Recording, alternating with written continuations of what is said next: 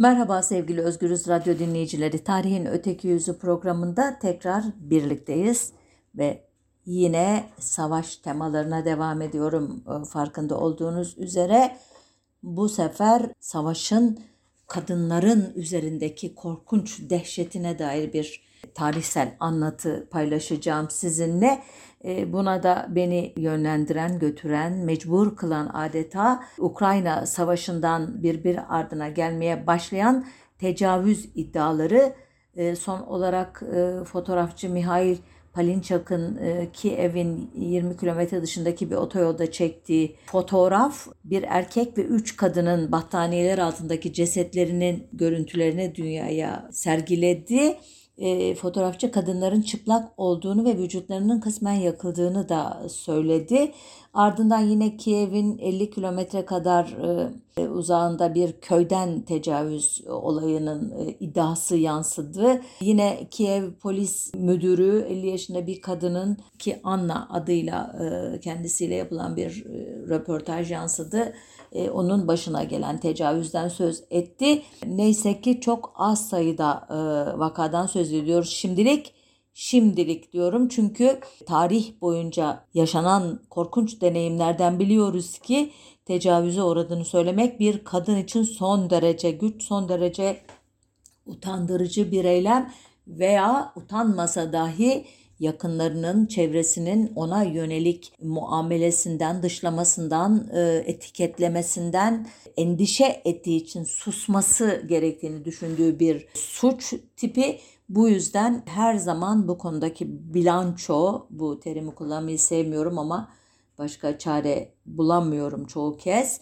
Çok çok uzun yıllar sonra e, belki çıkacak o da tam olarak değil. Neden böyle düşündüğümü izninizle tarihteki iz düşümleriyle anlatmaya çalışayım bu korkunç suçun. Ee, antik çağlardan beri zafer kazanan talan yapar ilkesi uyarınca yapılan talanın en önemli parçasını kadınlar oluşturmuştu. Bu bağlamda tecavüz suç değil hak kategorisine giriyordu. Örneğin e, Cicero ünlü Romalı siyaset adamı Hatip bunu açıkça belirtir ve bir savaşta tecavüz yapılmamasını bir eksiklik olarak e, tarif eder galibiyetin e, tescili açısından. Kadınlara önce tecavüz edilip sonra esir statüsüne sokulduklarını biliyoruz. Yani hiçbir şekilde tecavüzle bitmiyor. Hiç tecavüz sadece kadının savaş sonrasındaki e, korkunç yaşamının başlangıcını işaretleyen bir eylem oluyor. Esir e, alındıktan sonra bu kadınlara yönelik herhangi bir tasallut olursa işte o zaman e, sorun çıkıyordu. Fakat bu da en fazla mala karşı işlenmiş bir suç sayılıyordu. Burada muhatap ganimeti kaldıran taraftı. Kaygı da onun zararını karşılayamama kaygısıydı. Savaşta esir alınan Erkekler de özellikle genç iseler tecavüze uğruyorlardı ki bu sayıda aslında çok az sayıda e, kaynak var. Fakat az sayıda olanlardan dahi anlıyoruz ki bu tecavüzlerin de esas gayesi mağlubun onurunu bir kez daha kırmak ve boyun eğmesini garanti etmekti. Ee, kadın tecavüzleri hem tarihte hem günümüzde tüm tecavüzlerin e, neredeyse yüzde 99'unu oluşturuyor. Bu açıdan bu andan itibaren tecavüz dediğim zaman aklınıza lütfen e, kadınlara yönelik tecavüzlerden söz ettiğim gelsin ilk olarak. Aksi olduğu zaman mutlaka belirteceğim zaten. E, bu döneme dair hani e, bu genel anlatıyı bir somut örnekle de belirgin hale getirmek istiyorum. Herodot'un tarihi biliyorsunuz çeşitli e, kitaplardan oluşuyor. Bunun 8. E, kitabının 30. 33. babında Pers ordusunun yani Herodot'a göre veya o dönemin Yunan e, tarih yazımına göre barbarların Yunanistan'da ilerlerken yaptıkları anlatılırken şöyle bir cümle kurulup geçiyor. Dağların eteklerinde birkaç Fokisliği ki bugün Yunanistan'da Foki da burası yakalamışlardı. Kadınların üst üste ırzına geçe geçe öldürdüler. Böyle olağan doğal bir e, durumdan söz eder gibi anlatıyor e, Herodot ki tarihinin çeşitli yerlerinde buna değinmiyor bile. Halbuki e, benzer anlatıların Homeros'un İlyadası'nda, Virgilius'un veya Horatius'un daha sonraki dönemlerde şiirlerinde, Polybus'un veya Tacitus'un, Livi'nin, Plutark'ın tarih kitaplarında, Seneca'nın veya işte biraz önce sözünü ettiğim gibi Cicero'nun, Cicero'nun söylevlerinde bir savaş geleneği olduğu şeklindeki bir doğallık içerisinde aktarıldığını biliyoruz. Tarih ilerledikçe bu kalıp maalesef hiç değişmiyor. Eski ve yeni ahitte yani Tevrat'ta ve İncil'de savaş ganimeti olarak kadınların esir alınması gayet normal bir olay olarak sık sık sözü geçiyor. Kur'an ki Nisa suresinin 24. ayeti e, apaçık adını da geçirmiş bu kutsal kitaba savaş esiri olarak anlaştığınız esirler müstesna, özgür evli kadınlar da size haram kılındı. Bunun mefhumu muhalifinden esirler size helaldir e, diyor kutsal kitap. Yine Kur'an'a göre kocası ölen bir kadının yeniden evlenmesi için en az 4 ay 10 gün beklemesi lazım iken ki amaç eş, eski eşinden hamile olup olmadığını anlamaktı ve buna da iddet müddeti denirdi. Bu süre pratikte savaşta ele geçirilen kadınlar için tek bir sefer adet görmekle sınırlı tutulmuştu ki acelenin nedenini tahmin etmişsinizdir. Ancak bu bile e, kutsal kitabın e, e, ehlileştirdiği bir e, pratiğin e, ifadesi çünkü kitabı tamamlayan biliyorsunuz bir de hadis külliyatı var yani o dönemin e, bu din büyüklerinin başta peygamber olmak üzere elbette e, yaşadıkları e, hikayeler örnek olarak alınarak Kur'an'da sözü edilmeyen e, konulara bir referans teşkil eder. Bunlardan biri Şubat-Mart 627 yılında yaşandığı İslam kaynaklarına göre kabul edilen Beni Mustalik gazvesi yani gazası, savaşı sırasında düşmandan 200 ailenin esir alınıp gaziler arasında paylaştırılması hikayesidir ki bu e, edepli bir şekilde hadis e, kitaplarında özetle şöyle anlatılır. Savaştan sonra esirler gazilere bölüştürüldü ve kendilerine teslim edildi. Deve ve davarlar da bölüştürüldü. İşte bir deve on davarı eşit tutuldu. Süvarilere bir at, biri de kendisi için olmak üzere iki hisse, piyadeler ise bir hisse verildi. Aa, ne kadar basit sıradan bir davar, deve, e, at ve kadınlar paylaşılmış. Ancak bir başka e, hadis e, kitabında Ebu Said el-Hudri adlı şahıs kendisinin de bizzat katıldığı o olayı şöyle anlatarak aslında işin ne kadar çirkin, kirli bir eylem olduğunu adeta tarihe bir kayıt olarak düşer. Diyor der ki Hudri ben de Muhammed'le birlikte Beni Mustarlık baskınında vardım. Bakın bu sefer gaza değil baskın oldu ki doğrusu bu. Bu baskında ele geçirdiğimiz kadınlarla çölde ilişkide bulunurken daha hemen yani iddet müddeti falan gibi bir şeyleri beklemeden hamile kalmasınlar diye münasebet esnasında spermimizi kadının rahmine değil de dışarı boşalttık. Yaptığımız bu işin dine uygun olup olmadığını da Muhammed'den sorduğumuzda kendisi evet bir sakıncası yoktur. Böyle bir yönteme başvurabilirsiniz diye yanıt verdi diyor ki e, Muhammed de e, İslam peygamberi de bu gazve e, sonucunda esir düşen kabile reisi Haris Ebu Dırar'ın kızı Cüveyriye'yi almış sonra nikahına geçirmiş idi. E, bu e, evlenme şansı tırnak içerisinde elbette çok az esir kadına nasip oluyordu. Geriye kalan binler, on binler onun bunun seks kölesi halinde hayatlarını sürdürmek zorunda kalıyorlardı. Bunun adına da cariyelik müessesesi adı verilmişti İslam toplumunda ki bu Osmanlı'ya kadar gelecek hatta Osmanlı İmparatorluğu'nun dağılmasına çok yakın bir tarihte ancak çözülecekti ki cariyelik müessesesinin e, kurumsallaştığı yerde harem adlı bölümü idi sarayın. Biliyorsunuz bizde bir ara Emine Erdoğan tarafından bir okul, mektep olarak nitelendiğinde epeyce tartışmıştık bunun üzerinde.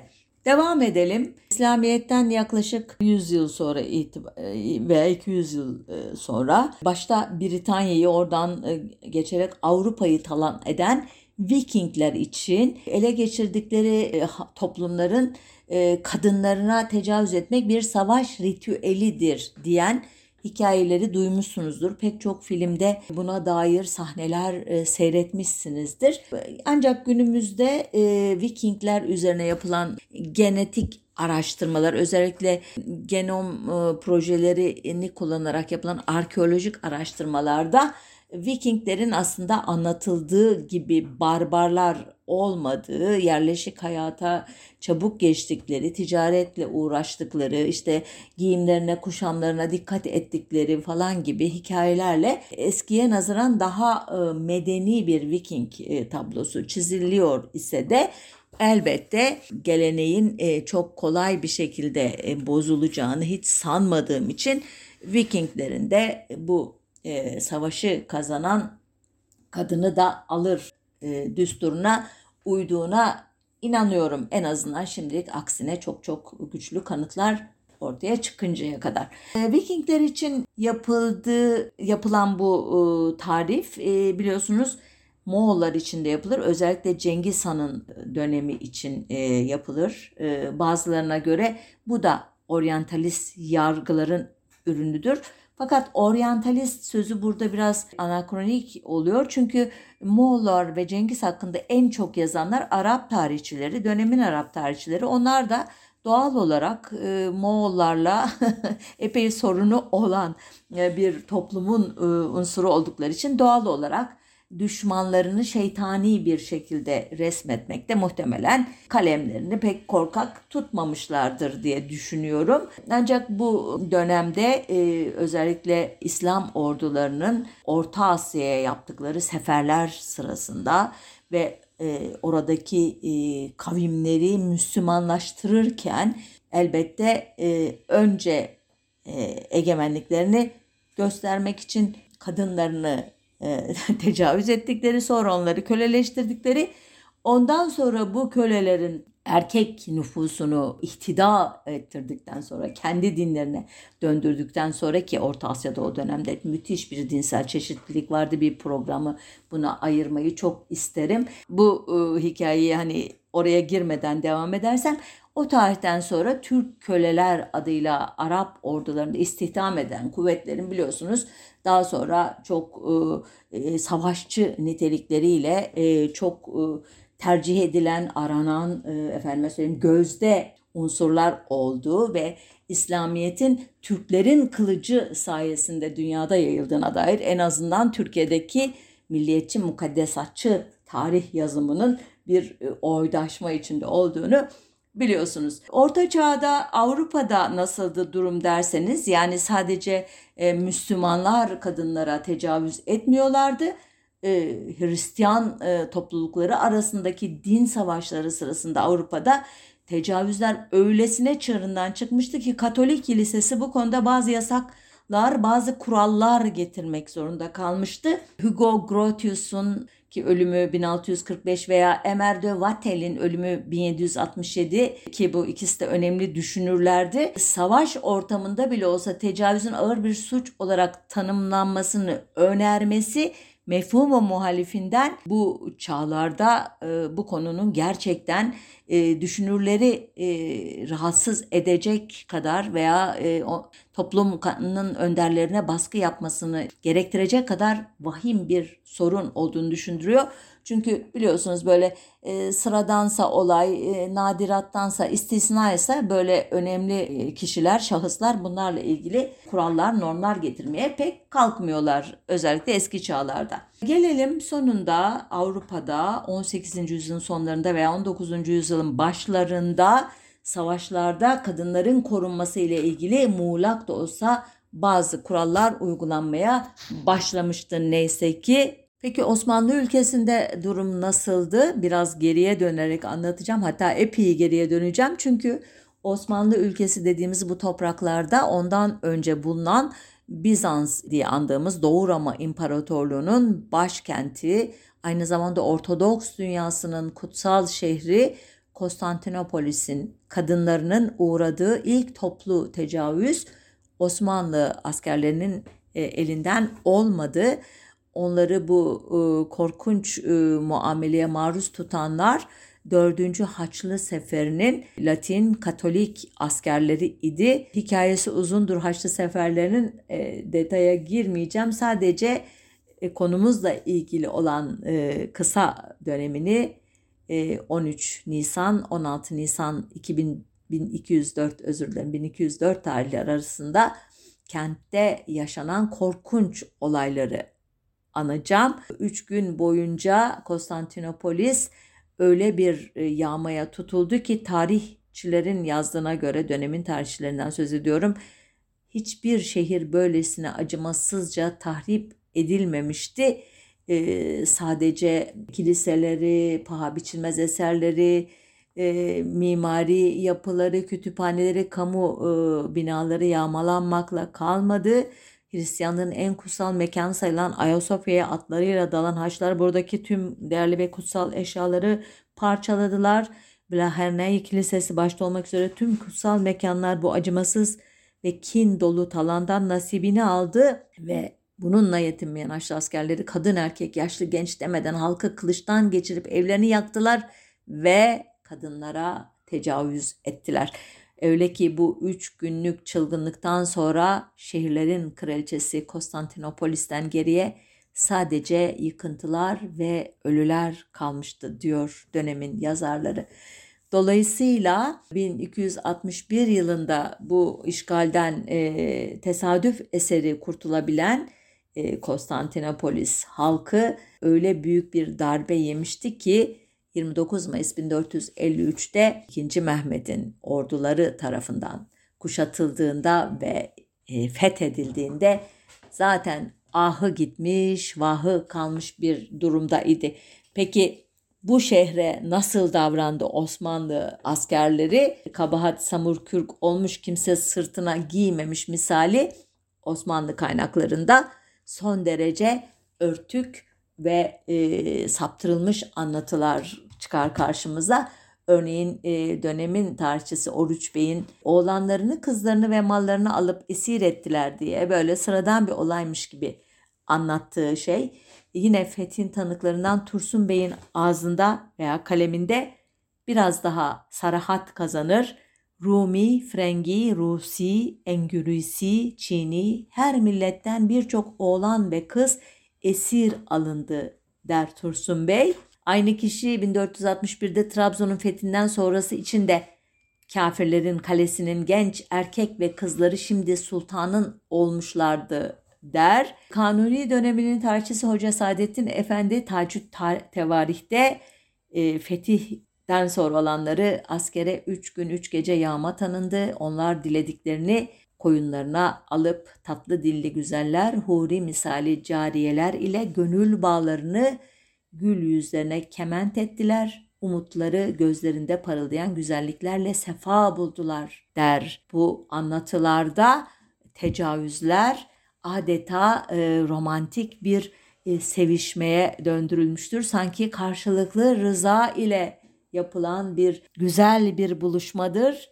Edebi bir e, şıklık içerisinde anlatılan bu olayları yine dönemin bir başka tanığı e, Bizanslı Kritovoulos ki kendisi Fatih'in tarihçisi denecek kadar Osmanlıcıdır. Bizans düşmanıdır onu da belirteyim. Eserinin Türkçe'ye çevrilmemiş orijinalinde şöyle tarif etmiş. Yataklarında uyuyan kadınlar karabasanlar yaşamışlardır. Elleri insan kanıyla boyanmış kılıçlı insanlar rastlantı sonucu bir araya gelmiş bu her milletten ve dinden güruh vahşi hayvanlar gibi evlere girmişler.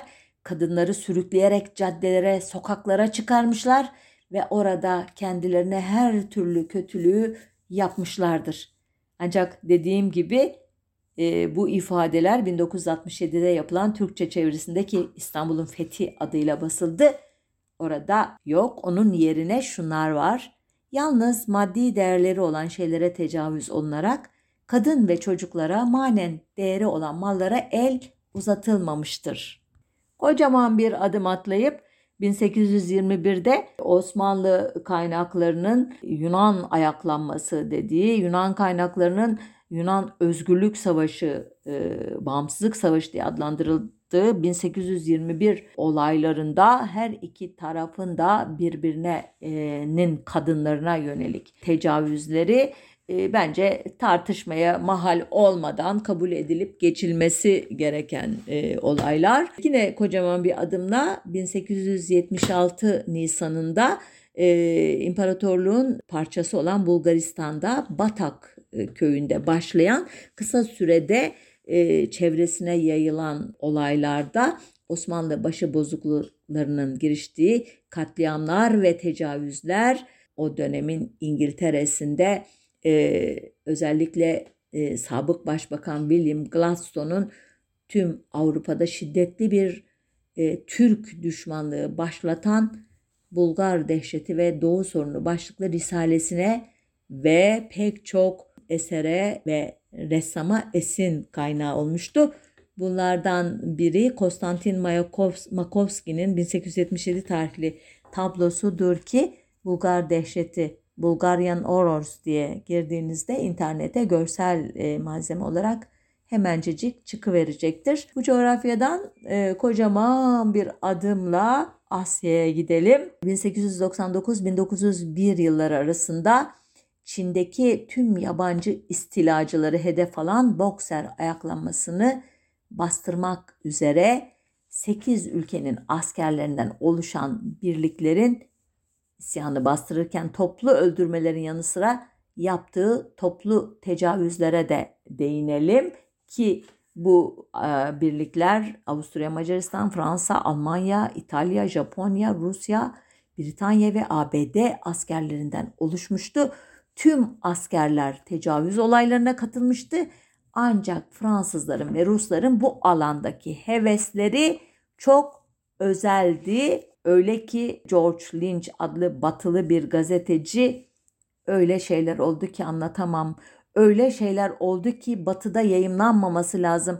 Öyle şeyler oldu ki batı medeniyeti denilen şeyin vahşetimizin üzerindeki ince bir yaldızdan ibaret olduğu görüldü itirafında bulunmasına neden olan bu olaylar hakkında 1876'daki Batak olaylarından sonra barbar Türklere pılınızı pırtınızı toplayıp Balkanlardan çekilin diyen Gladstone e, bir yıl önce öldüğü için fikrini duyamamıştık ama bir başka İngiliz siyasetçinin de barbar batılılardan söz ettiğini de okumadık doğrusu. Vakit az onun için e, 1903-1907 arasında Afrika'daki Herero kabilelerini e, adeta soykırıma uğratan Alman askerlerinin tecavüzlerini bir cümleyle geçip iğneyi kendimize batırmaya davet ediyorum sizi. Örneğin e, Virginia Svazlia'nın Ermeni soykırımı ve tarihsel hafıza adlı çalışmasındaki şu anlatı gibi. Erzincanlı 1909 doğumlu Garnik Stepanyan hanım anlatıyor. Nisan günleriydi. Derzor yakınlarındaki Hekimhane denilen yerde korkunç bir olay cereyan etti. Zıvaneli 30 güzel gelin kervanımıza katılmıştı. Bir gece onları toplayıp götürdüler. Onları çırılçıplak soyup dans etmeye ve kendilerini eğlendirmeye zorlamışlar. Saçları darmadağınık ve acayip şekilde geri getirildiklerinde o gelinler hep birlikte el ele tutuşup Fırat nehrine atladılar. Bunun gibi pek çok anlatı var Ermeni sözlü tarih yazımında. Ancak bunun tersine dair de e, anlatılar var. Az sayıda da olsa Ermeni çetelerinin 1915-16 baharında Van civarında Müslümanlara yönelik, Müslüman kadınlara yönelik tecavüzlerinden söz eden misyoner kaynakları gibi. Birinci Dünya Savaşı sırasında Avrupa'da e, pek çok tecavüz yaşandı ancak bu suçlar bırakın cezalandırılmayı konuşulmaya bile layık görülmedi. Halbuki antropolog Ruth Benedict'in kategorizasyonuna göre Batı kültürü suçlarını itiraf etmeye yatkın bir kültürdü. Batı bile susarken yine Ruth Benedict'e göre kabahatleri saklama kültüründen yani ayıp toplumlarından olan Japonların 1930'lu ve 40'lı yıllarda işgal ettikleri Güneydoğu Asya ülkelerinde Japon askerlerini tırnak içinde söylüyorum rahatlatmak için bazı kaynaklara göre 400 bin ama genel olarak kabul edildiği üzere 200 bin kadını seks kölesi olarak istihdam etmeleri adeta tarihten silinmeye çalışıldı ki buna şaşmamak gerek. Japonların söz konusu yıllarda resmi olarak seksüel rahatlama işletmesi günlük dilde umumi tuvalet olarak adlandırdıkları bu yerlerde çalıştırılan seks kölelerinin ki Japoncası Yungun Infao olmuş doğru okuduysam eğer Malezya, Timor, Macau, Filipinler, Endonezya, Tayvan ve elbette Çin ve Kore gibi ülkelerden toplandığı biliniyor artık. Bu talihsiz kadınların pek azı sağ kaldı. Çünkü bir kısmı daha o yıllarda işkencelerle öldürüldüler. Hayatta kalanlar ise yaşadıkları utanca fazla dayanamadı ve erken yaşlarda hayata veda etti. Buna karşılık Japonya'nın savaş suçlarını yargılayan Tokyo Mahkemesi'nde cinsel şiddet ve tecavüz, insanlık dışı muamele, kötü muamele, ailenin şeref ve haysiyetini korumama gibi nispeten hafif suçlamalarla geçiştirildi. Sadece 14. Ordu Kumandanı General Yamashita görevi sırasında tecavüzler olduğu için ceza aldı. Peki bunları o zaman biliyor mu idik? Hayır, Japonların bu konudaki suskunluğunu bozan Çin asıllı Amerikalı yazar Iris Chang'ın 1997'de yayınlanan Nanking Tecavüzü The Rape of Nanking adlı kitabı oldu. Sadece 13 Aralık 1937'de e, itibaren 6 hafta süren ve 300 bin cana mal olan Nanking katliamından değil Japonların kurduğu çalışma kamplarından, savaş esirlerine yapılan kötü muamelelerden, biyolojik ve kimyasal silah deneylerinden de bahsedilen kitap yayımlandığında büyük bir gürültü koparmıştı ama asıl şaşkınlık yaratan böyle bir barbarlığın 60 yıl boyunca tarihin karanlık raflarında kalması idi. Haydi Japonlar suçlu oldukları için seslerini çıkarmamışlardı ama olayın mağdurları olan Çinliler, Filipinliler, Tayvanlılar, Endonezyalılar, Koreliler neden bu olayın hesabını sormamışlardı? E, Japonların o tarihten bu yana tek yaptığı bütün bunlar Japonların imajını zedelemek için efendime söyleyeyim Çinlilerin uydurduğu yalanlar demek olmuş. E, 1998'de bir Japon mahkemesi Çinli kadınlara tazminat ödenmesini savaş döneminde bütün kadınlar acı çekti diye e, reddetmişti. Ancak sonunda hem mağdurların ülkelerinin hem de insan hakları örgütlerinin çabalarıyla Japonya yarım ağza da olsa özür diledi. Ayrıca 1994'te Asya Kadınlar Vakfı'na 800 milyon dolar ödedi. Ama gün geçmesin ki bir Japon siyasetçi hatta tarihçisi bu trajediyi hafifletecek, meşrulaştıracak bir açıklama yapmasın. Örneğin sayı 10 bini aşmaz veya kadınların hepsi gönüllü çalışmıştı. Bunları duyabilirsiniz yani bu e, inkarcılardan ki bu biliyorsunuz Türkiye'de de 1915 başta olmak üzere 1937-38 Dersim ve bir dizi tırnak içinde iç isyanı bastırırken yaşatılan şeyler halklara hep inkar edilir ama onlar hak etmişti. Aslında öyle bir şey yoktu. Çocuklarını, kadınlarını aldık ama haremimize kattık. Onlara daha iyi bir hayat sunduk falan diye meşrulaştırılır. Gelelim barbar Asya'da bunlar olurken medeni Avrupa'da ne oluyordu İkinci Dünya Savaşı yıllarında derseniz Nazi orduları Eylül 1939'da Polonya'yı işgal ettiklerinde Polonyalı Yahudi kadınları öldürmeden önce mutlaka tecavüz ediyorlardı. Bundan e, Polonyalılar da nasiplerini alıyorlardı. Alman orduları Sovyetler Birliği'ni işgal ettiklerinde pek çok yerde Rus kadınlarını bu amaçla oluşturulan kamplara hapsettiler. Ayrıca Almanya'da, Polonya'da, Fransa'da, İskandinav ülkelerinde, Balkanlarda, Kuzey Afrika ve Orta Doğu'dan topladıkları kadınları da bazı kamplarda topladılar. Bazılarını askerlerin ihtiyaçları için diyar diyar gezdirdiler. Bu kadınların sayısının 50 bine yaklaştığı sanılıyor.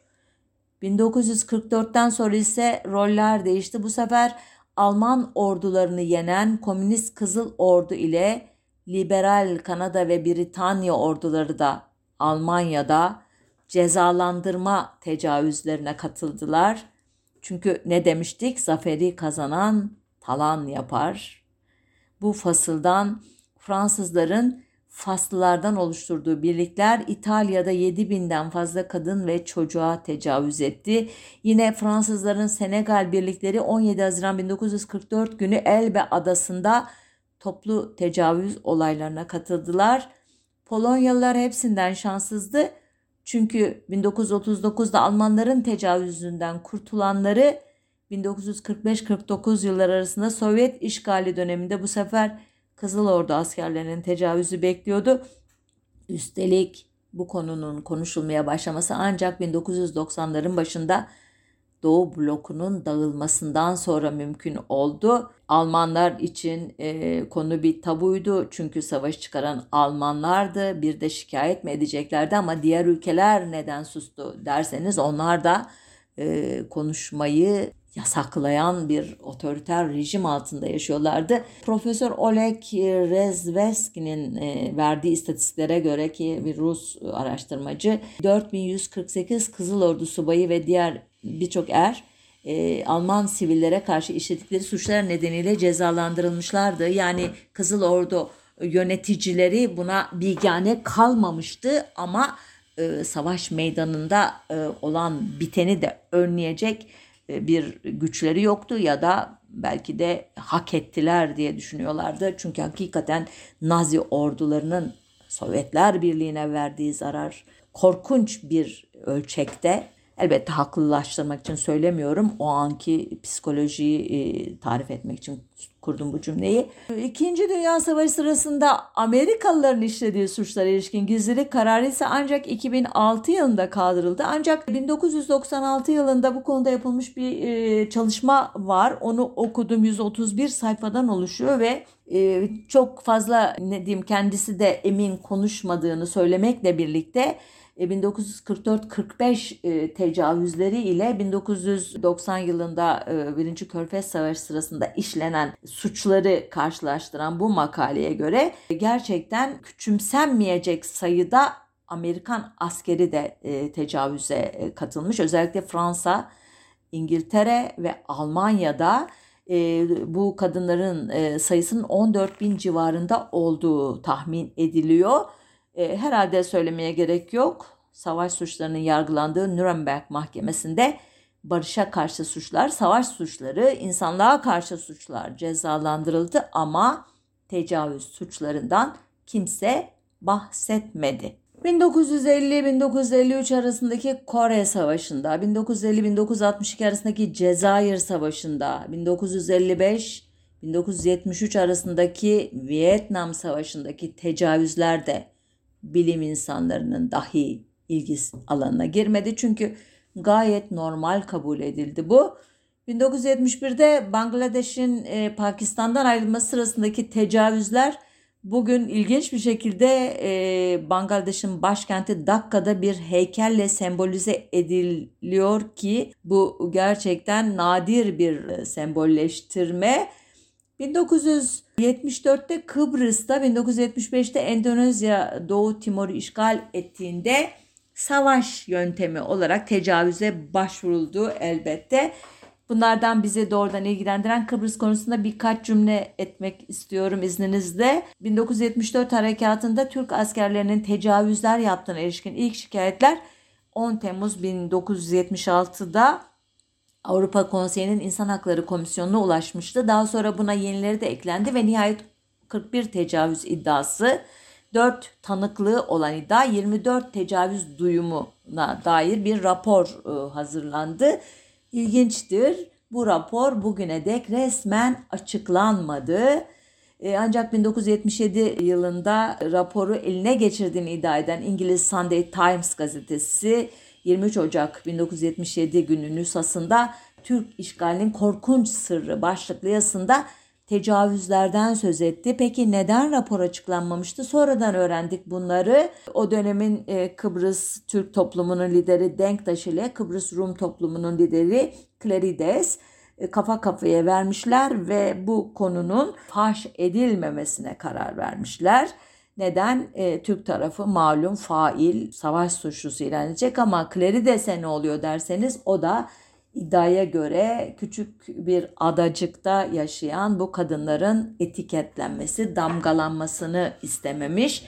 İddialara göre yaşları 12 ile 45 arasındaki 37 Rum kadın bu nedenle gizlice İngilizlerin Agratur üssüne götürülmüşler. Orada tedavi altına alınmışlar. Ki bu döneme dair e, Kızıl Haç e, raporlarından birinde de iki Kıbrıslı Türk'ün e, işte tecavüze uğradığı e, tespit edilmiş. Yani e, 40 Rum, e, iki Türk kadın e, tecavüz kurbanı olmuş.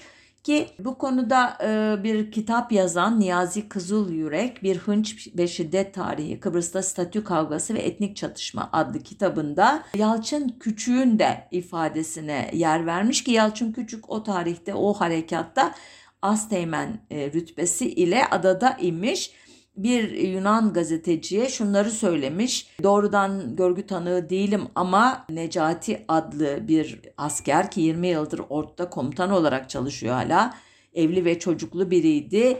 Emrindeki askerlerin Yunan kadınlarına, Rum kadınlarına özür dilerim e, tecavüz ettiğini görmüş ve gözleri yaşlı olarak bana anlatırdı bunu her seferinde demiş. Bu konuda e, Kıbrıs gazetelerinde defalarca yazan Doktor Derviş Özer'in Tecavüz Dosyası adlı bloğuna bugün ulaşılamıyor. O yüzden de e, daha ayrıntılı neler var keşfedemedim, bilemedim. 2014 yılında Kıbrıs Tabipler Birliği anladığım kadarıyla diğer savaş adı altında 1974 harekat sırasında görevli olan doktorların şahitliklerini toplamış. Buna göre 12 ila 18 yaş arasında 200'den fazla kadın tecavüz sonucu hamile kalmış ve kürtaj olmuş adada. Bugün adı Taşkent olan Voni köyünde kilisede tutulan savaş tutsaklarından 36'sı tecavüze uğramış. Yani kutsal mekan falan filan da dinlememiş tecavüzcüler. Yine bugün adı Gökhan olan Vuno'da pek çok tecavüz olmuş ki bu köyün adı yakın tarihe kadar Dullar Köyü imiş. Ya kocaları öldüğünden ya da tecavüz kurbanlarından kocaları boşandığından ki bu çok sık olan bir şey biliyorsunuz. Elbette karşı tarafta boş durmamış. Yine Niyazi Kızıl Yüreğin kitabında var. Grivas'ın EOK-B tehditçileri, teröristleri de Murat Ağa, Atlılar, Sandallar köylerinde Kıbrıslı Türk kadınlara tecavüz etmişler ama bir sayı bir rapor yok. Özellikle Karpaz Yarımadası'nda sistematik tecavüzler olmuş ki bu bölgedeki Türk asılları kaçırtmak için seçilmiş özel bir yöntem imiş. 1980-1992 arasında Peru'daki iç savaş sırasında kadınlar hem Maoist aydınlık yolun hem hükümet kuvvetlerinin e, kurbanı oldular. Bazen aynı anda 1990'da Kuveyt'in Irak tarafından işgal sırasında tecavüz adet vakayı adiye dendi. Ki burada ilginç bir şekilde 24 Amerikan kadın asker de erkek arkadaşları tarafından tecavüze uğradılar. Ki savaş sonrasında yapılan soruşturmalarda kadın askerlerin %8'inin seksüel saldırıya uğradığı hesaplandı Amerikan ordusunda. 1990'lı yıllarda kanlı bir iç savaşın sürdüğü Demokratik Kongo Cumhuriyeti'nde kadınların yüzde otuzu, erkeklerin de yüzde yirmi ikisi tecavüze uğramıştı. 1991-2002 arasında Sierra Leone'de tecavüz çok yaygındı ki iç savaş yaşayan bölgelerden biri. Bunlardan Kongo homoseksüelliğin suç olduğu 30 Afri 38 Afrika ülkesinden biri. Yani belki de erkekler tecavüze uğradığını açıklamaktan kadınlardan daha fazla rahatsız oldukları için rakamlar düşük görünüyor ki bu toplumun kadınıyla erkeğiyle birlikte %25'inin tecavüz kurbanı olması korkunç bir durum. Tecavüz edenler ise düşman askerler ya da siviller değil sadece bazen müttefik güçler hatta silah arkadaşları bile e, tecavüz ediyordu bu insanlara. Ki bugün Kongo'da 200 bini aşkın tecavüz kurbanı yaşıyormuş ki inanılmaz bir şey. Yani bu e, programı hazırlarken okuduğum metinler falan öylesine beni sarstı ki anlatamam. Böyle e, soğuk bir dille aktarıyorum ama inanın e, korkunç hissediyorum. İçim parçalanıyor. Ama ama kadına yönelik bu saldırıların zirvesini Bosna Savaşı oluşturdu biliyorsunuz 1992-1995 yıllar arasında Avrupa'nın tam kalbi sayılacak bir yerde 16 bini çocuk olmak üzere yaklaşık 300 bin kişi öldürüldü. 20 ila 60 bin arasında kadın ve genç erkek cinsel şiddete ve sistematik tecavüze maruz bırakıldı. Tecavüzlerin neredeyse tamamı Sırp erkekleriydi. Tecavüze uğrayanların ezici bir çoğunluğu Bosnalı Müslüman kadınlardı ve bir miktarda Hırvat kadın vardı. Tecavüz kurbanı ki Bosna'da kadınlar e, işgalin gerçekleştiği anda tecavüze uğramaya başlıyor. Ardından tutuklu bulundukları yerlerde tecavüze uğruyor. Nihayet sırf bu amaçla kurulmuş kamplarda veya oluşturulmuş evlerde haftalarca, aylarca, bazen yıllarca süren sistematik tecavüzle ölümün eşiğine getiriliyordu ki Foca, Karaman, Keraterm, Luka, Omarska, Susika, Trnopolje, Uzamnika, Vilina kampları ve bu saydığım yerlerdeki bazı özel evler bu iş için kullanılmıştı. Ama daha korkuncu vardı. İnanın söylerken utanıyorum. Halka açık alanlarda özellikle tanıklar huzurundaki bunlar yabancılar, aile bireyleri ve diğer tecavüzcü namzetleri oluyordu ki bunların önünde gerçekleştirilen tecavüzler vardı. Bu da yetmemiş gibi bazı olaylarda tecavüzler video alınıyor ve pornografi piyasasına sunuluyordu. Avrupalı kamuoyu yapıcıları hemen burunlarının dibinde olan bu vahşetin farkına nedense bir türlü varamadılar. Tecavüzleri dünya kamuoyunun gözleri önüne ilk kez Amerikalı gazeteci Robert Fisk serdi. Fisk'in 8 Şubat 1993 tarihli The Independent gazetesinde çıkan Bosnia War Crimes, The Rapes Went on Day and Night, Bosna Savaş Suçları Tecavüzler Gece ve Gündüz Sürdü başlıklı makalesinde Kalinovik kampında kalmış kadınlara yapılan onlarla yaptığı özür dilerim birbirinden sarsıcı röportaj yer alıyordu. Röportajlardan alıntı yapmıyorum çünkü bunlar bile pornografik malzeme olabiliyor bazı sapkın kafalar için. Anlatılanlara bakılırsa binlerce kadının tutulduğu bu kamplarda akla hayale gelmedik vahşetler sergilenmişti. Bu kadınlardan bazıları tecavüze direndiği için öldürülmüş ki kurtulmuşlardı bu sayede öyle diyelim. Bazıları sakat bırakılmıştı. Örneğin göğüsleri veya cinsel organları kesilmişti. Bazılarının çocukları veya yakınlarına zarar verilerek cezalandırılmıştı. Ama hepsi aileleriyle birlikte bir ömür boyu sürecek utanca ve azaba mahkum edilmişlerdi.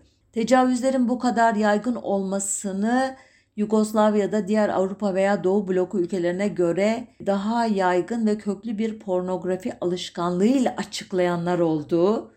Ama baştan beri aktardığım sayısız örnekte görüldüğü üzere tecavüz en hafifinden öteki, en ağırından düşman, daha ağırından hain, şeytan olarak kodlanan grubun soyunu kurutmak için sürekli kullanılmış bir silah. Ancak Bosna örneğinde Sırp çetecileri ki çetnikler deniyordu bunlara, Boşnak ve Hırvat kadınlara tecavüz ederken onları Sırp spermleriyle hamile bırakmayı hedefleyerek bu Sırp çocukları doğurmaları için onları zorlayarak bu suça soykırım boyutu da eklediler ancak bu tecavüzlerin uluslararası hukuk tarafından soykırım olarak tanınması için epey zaman vardı. Şimdi yine Batı'nın vahşi diye kodladığı Afrika'ya gidelim. Hutularla Tutsilerin ülkesi Ruanda'da ki önce Belçika sömürgesiydi sonra Fransız mandası oldu.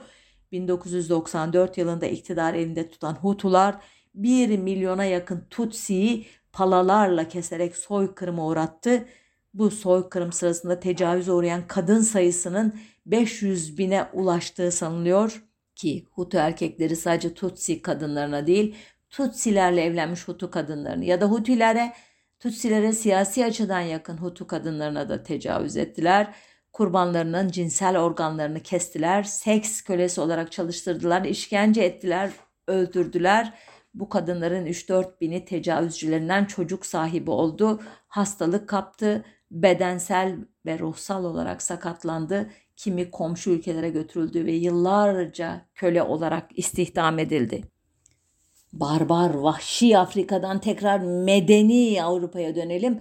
1996-1999 arasındaki Kosova Savaşı sırasında Kosova Özgürlük Ordusu'nun Arnavut askerlerinin Sırp ve Çingene kadınlara tecavüzü rutin bir uygulamaydı.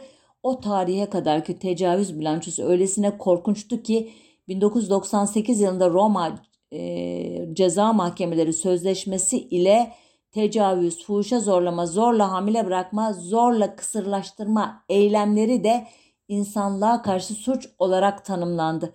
Bu yeni norma göre 2001 yılında 3 Bosnalı Sırp askeri Foca şehrindeki sistematik yaygın tecavüz, işkence ve seks kölesi çalıştırmaktan mahkum edildi.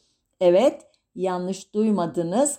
20 ila 60 bin arasında kadın ve erkek cinsel şiddete maruz kaldı ama sadece 3 kişi ceza aldı bugüne kadar.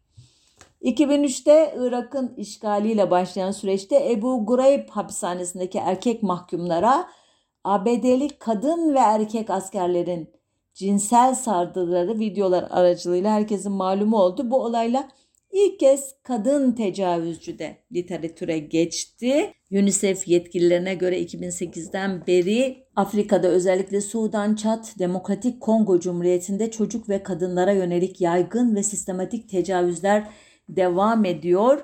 Ancak bu sorunlu bölgelerde görev yapan Birleşmiş Milletler görevlilerinin de tecavüz olaylarına karıştığı biliniyor. Örneğin bu e, gönü güçlere bağlı bazı unsurlar 1993'te Bosna Savaşı sırasında Saraybosna'da Sırplar tarafından oluşturulan seks kamplarının düzenli ziyaretçileri idi. 1900 e, özür dilerim 2004 yılında da Kongo'da uluslararası barış gücüne bağlı askerler 68 tecavüz olayına karışmıştı.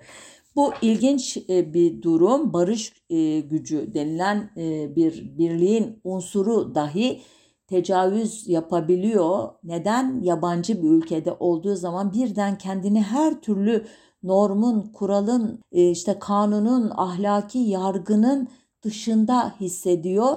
Her şeye yapmaya mübah görüyor kendini. Büyük bir fedakarlık yaptığını orada bulunmakla e, onun da küçücük bir ödülü olması gerektiğini düşünüyor ki bu tür olaylarda beyaz tenlilerin 3 katı fazla siyah tenlilerin tecavüze uğradığını tespit etmiş bazı araştırmacılar. 2010'lu yıllarda hepimizin gözü önünde olduğu Suriye ve Irak'ta IŞİD ki daha sonra İslam Devleti adını alan o korkunç İslami terör hareketinin yerli ve yabancı cihatçıların cinsel ihtiyaçlarını karşılamak için Suriye, Tunus, Mısır ve Körfez emirliklerinden kadınlar getirdiğini yazdı gazeteler bu eyleme meşruiyet kazandırmak için Suudi Şeyhi Muhammed Kurayfi bir fetva verdi. Fetvada 14 yaşından büyük, dul, boşanmış veya kocasının bu iş için rızasını almış olan kadınların cihatçı erkeklerin cinsel ihtiyaçlarını gidermelerinin kutsal bir görev olduğu, bu görevi ifa edenlerin doğrudan cennete gideceğinin anlatıldığı gazetelere yansıdı. Hatta Suriye'nin Kuseyir kentinde erkeklerle ilişkiye giren kadınların adlarını hangi kadının kaç erkekle ilişki yaşadığını en çok ilişki yaşayan kadına verilen ödüllerin kaydedildiği listeler ele geçirildi ki bunlar göya gönüllü olarak bu işe talip olan kadınlar idi. bir de IŞİD'in işgal ettiği bölgelerde kafir olarak nitelediği grupların kadınlarına yönelik sistematik tecavüzleri var ki Ezidiler, Kürtler gibi grupların can havliyle yerlerini, yurtlarını bırakıp Türkiye'ye veya Kürdistan bölgesel yönetimine veya Afrin'e sığınmalarının en önemli nedeni bu ki o dönemin köleleştirilmiş Ezidi kadınlarının hala e, İstanbul'da, Ankara'da, Antep'te tutuldukları evlerden fidye verilerek, ödenerek kurtarıldığına dair hikayeler okuyoruz. Yani özellikle Ezidi kadınlarına yönelik tecavüz kampanyası öylesine trajik hikayelerle dolu ki ve bu işin içerisinde Türkiye'den, Suriye'den, Irak'tan resmi görevlilerin, asker sivil bürokratların da yer aldığı en azından göz yumduğuna dair çok önemli haberler yayınlandı. Mary Deutsch Schneider adlı bir araştırmacı savaş zamanlarında kadınlara yönelik şiddetin farklı şekiller alarak tezahür ettiğini açıkladıktan sonra e, saymış e, bu suçları ki ben hep tecavüz diye adlandırdım. Bazen işte organ kesiminden falan söz ettim ama o kadar çok çeşidi var ki e, kadına yönelik bu suçların. Bunları saymaya başlayınca bile insan gerçekten e, nefessiz kalıyor. Yine de deneyim bu program bu konuda bilincimizi artırmak için yaptığımız bir program. Belki faydası olur zihnimizin bu konuda gelişmesine. Tecavüz, zorla cinsel ilişki, aile üyeleriyle cinsel ilişkiye zorlamak, zorla hamile bırakma, zorla kürtaj yaptırma, cinsel sakatlama, cinsel aşağılama, işte kadınların cinsel ve üreme organlarını kesme, zorla kısırlaştırma, zorla fuhuş, temel ihtiyaçlar veya hizmetler için cinsel e, tercih alışverişinde bulunmak, çocukların çocukları kullanarak kadınları bazı şeylere mecbur etmek, kadın ticareti, köleliğe varan hususları bunun, pornografiye konu olma, zorla birlikte yaşama, evlilik özellikle bu muta nikahlarıyla falan e, falan başvurduğu bir yöntem olarak çeşitli formlar var ve bunların çeşitli ölçeklerde uygulandığı 50'ye yakın ülke ismi sayıyor